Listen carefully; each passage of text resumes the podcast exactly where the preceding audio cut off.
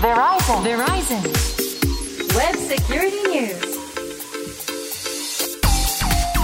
ブセキュリティニュース。通信技術企業世界最大手の一つ。ベライゾンがグローバルな視点からインターネットセキュリティ。ウェブセキュリティの今を伝えるプログラムです。お話を伺うのはこの方。ベライゾンジャパンの森マークです。よろしくお願いします。はい。ベライゾンジャパンソリューションズエグゼクティブセキュリティの森マークさんです。よろしくお願いします。お願いします。進行は私ちぐさです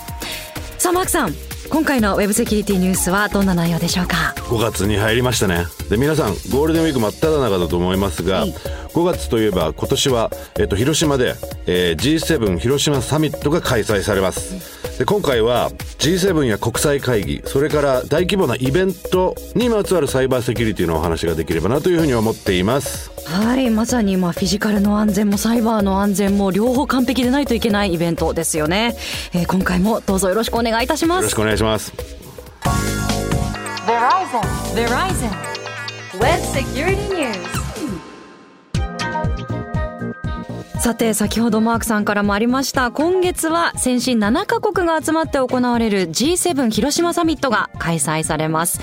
期間は5月19日から21日までですがマークさん各国の首脳が集まるこのサミットまあテロなどのね警戒はもちろんですけどやっぱりサイバー攻撃にも十分な警戒する必要がありますよね。そうですね。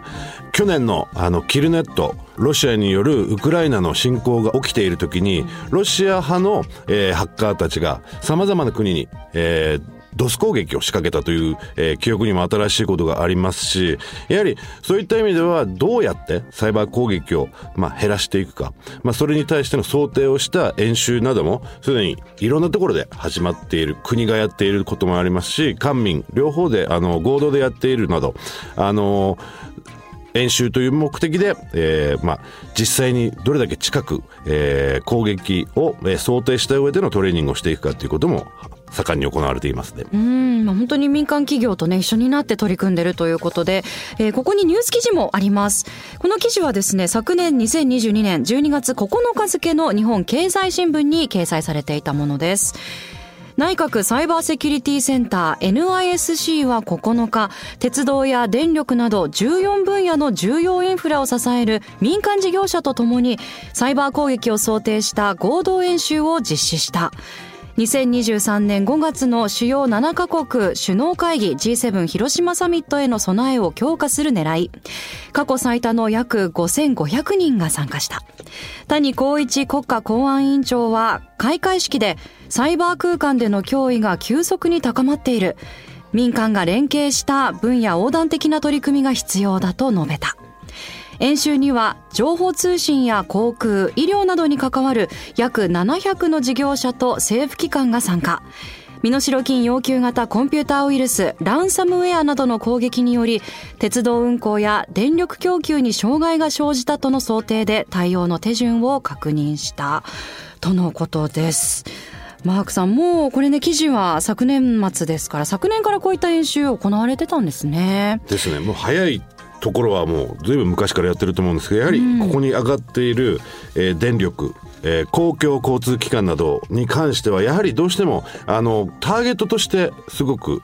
攻撃しやすいっていうところもありますんでこういった形で演習していただくことによってどこが弱点なのかも見出せるのかなというふうに思いますね。うんあのやはり実際の警護もそうですけどサイバー攻撃に対する警戒レベルっていうのはもうこういったイベントはまあもちろんですけどかなり高いですかね。ですね、もうあの先ほどもお話ししたロシアからの攻撃も、えー見受けられているところからやはり今はあのー DDoS 攻撃もう本当にコンピューターが使えなくなる攻撃で、えー収まっているんですけどこれからはやはりどこを攻撃の対象にするかというところで変わってくるのかなと。でやはりあのフィジカルのセキュリティに関しては要人周りはとてもしっかり警備されている。特にあの海外のそれぞれの要人に対してはそれぞれのあのセキュリティがついてきますし日本でもあの警備をどんどんどんどん強化していく。で日本はあのそういった意味ではあの全国から警察が集まってくるということで周りのセキュリティはきちんとガードする。でその中の要人を守るにはそれぞれの国の、えーセキュリティがいますんで。ただあの落とし穴としてはやはり周りが攻撃されやすいかなというふうに一つ考えられるんですけど例えば取材をしている人たちが使うメディアセンターありますよね、はい。あのメディアセンターもやはりいろんな国からメディアが来ますし PC だとかそういったものをリースのものを持ってきてこれ使ってくださいのように置いとくことがあるんですけど、はい。それが攻撃されてしまう。でそこから例えばメディアの人たちのパーソナルの携帯や PC が感染した。そこで要人に関わる人とインタビューした時にじゃあどうなるのかっていうとこも出てきますんでまあねドミノ倒しじゃないですけど、はい。あるところから入っていき攻撃を進めていくっていうことも考えられますんで、このメディアセンターもやはりメディアの人も忙しいっていうこともありますけど、ね、世界中の人たちが集まって要人が、えーいるわけだからいろいろな発言があるからそれをほ報道しなければいけない。でも忘れていけないのはやはりメディアの人もちゃんと PC のセキュリティが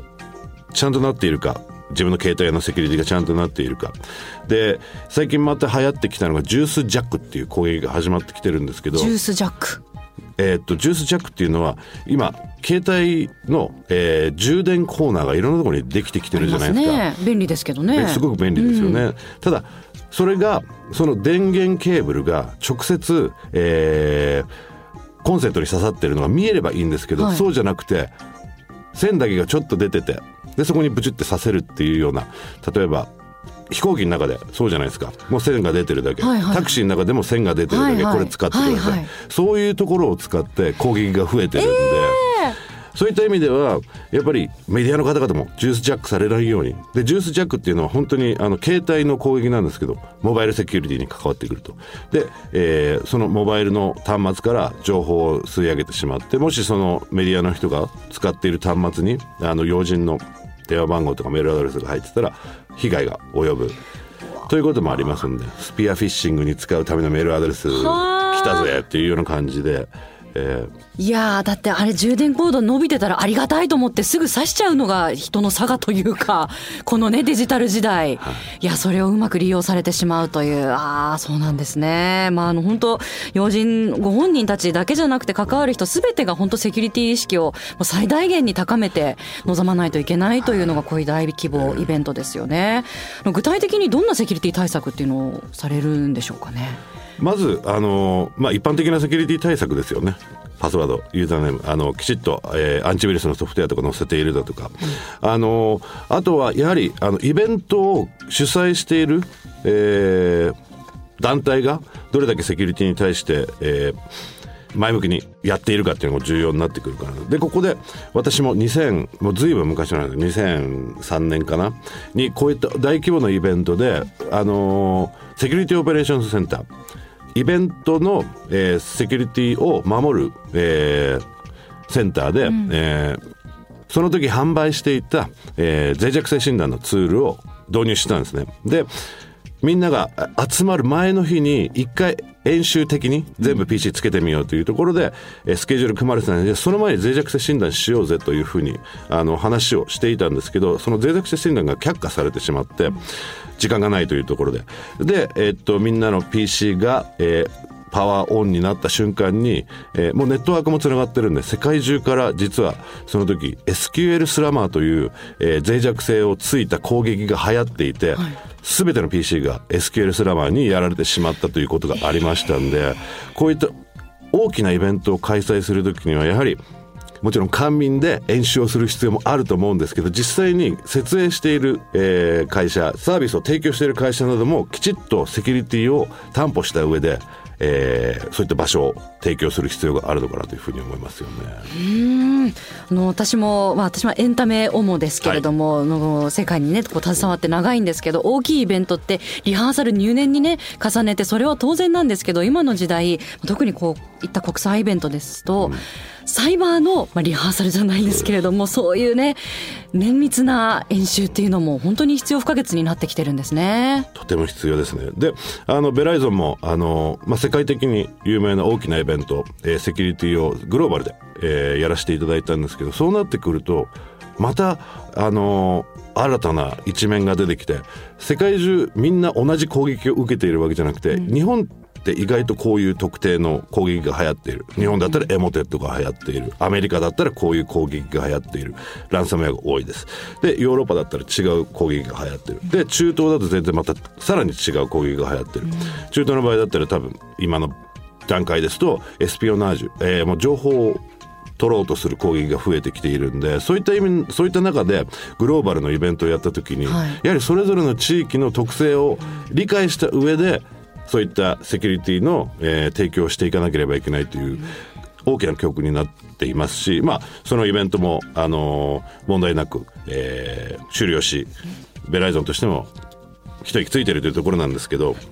はい、ありがとうございます。今月開催される G7 広島サミットも、まあ、セキュリティ万全にね、安全に成功させていただきたいと思います。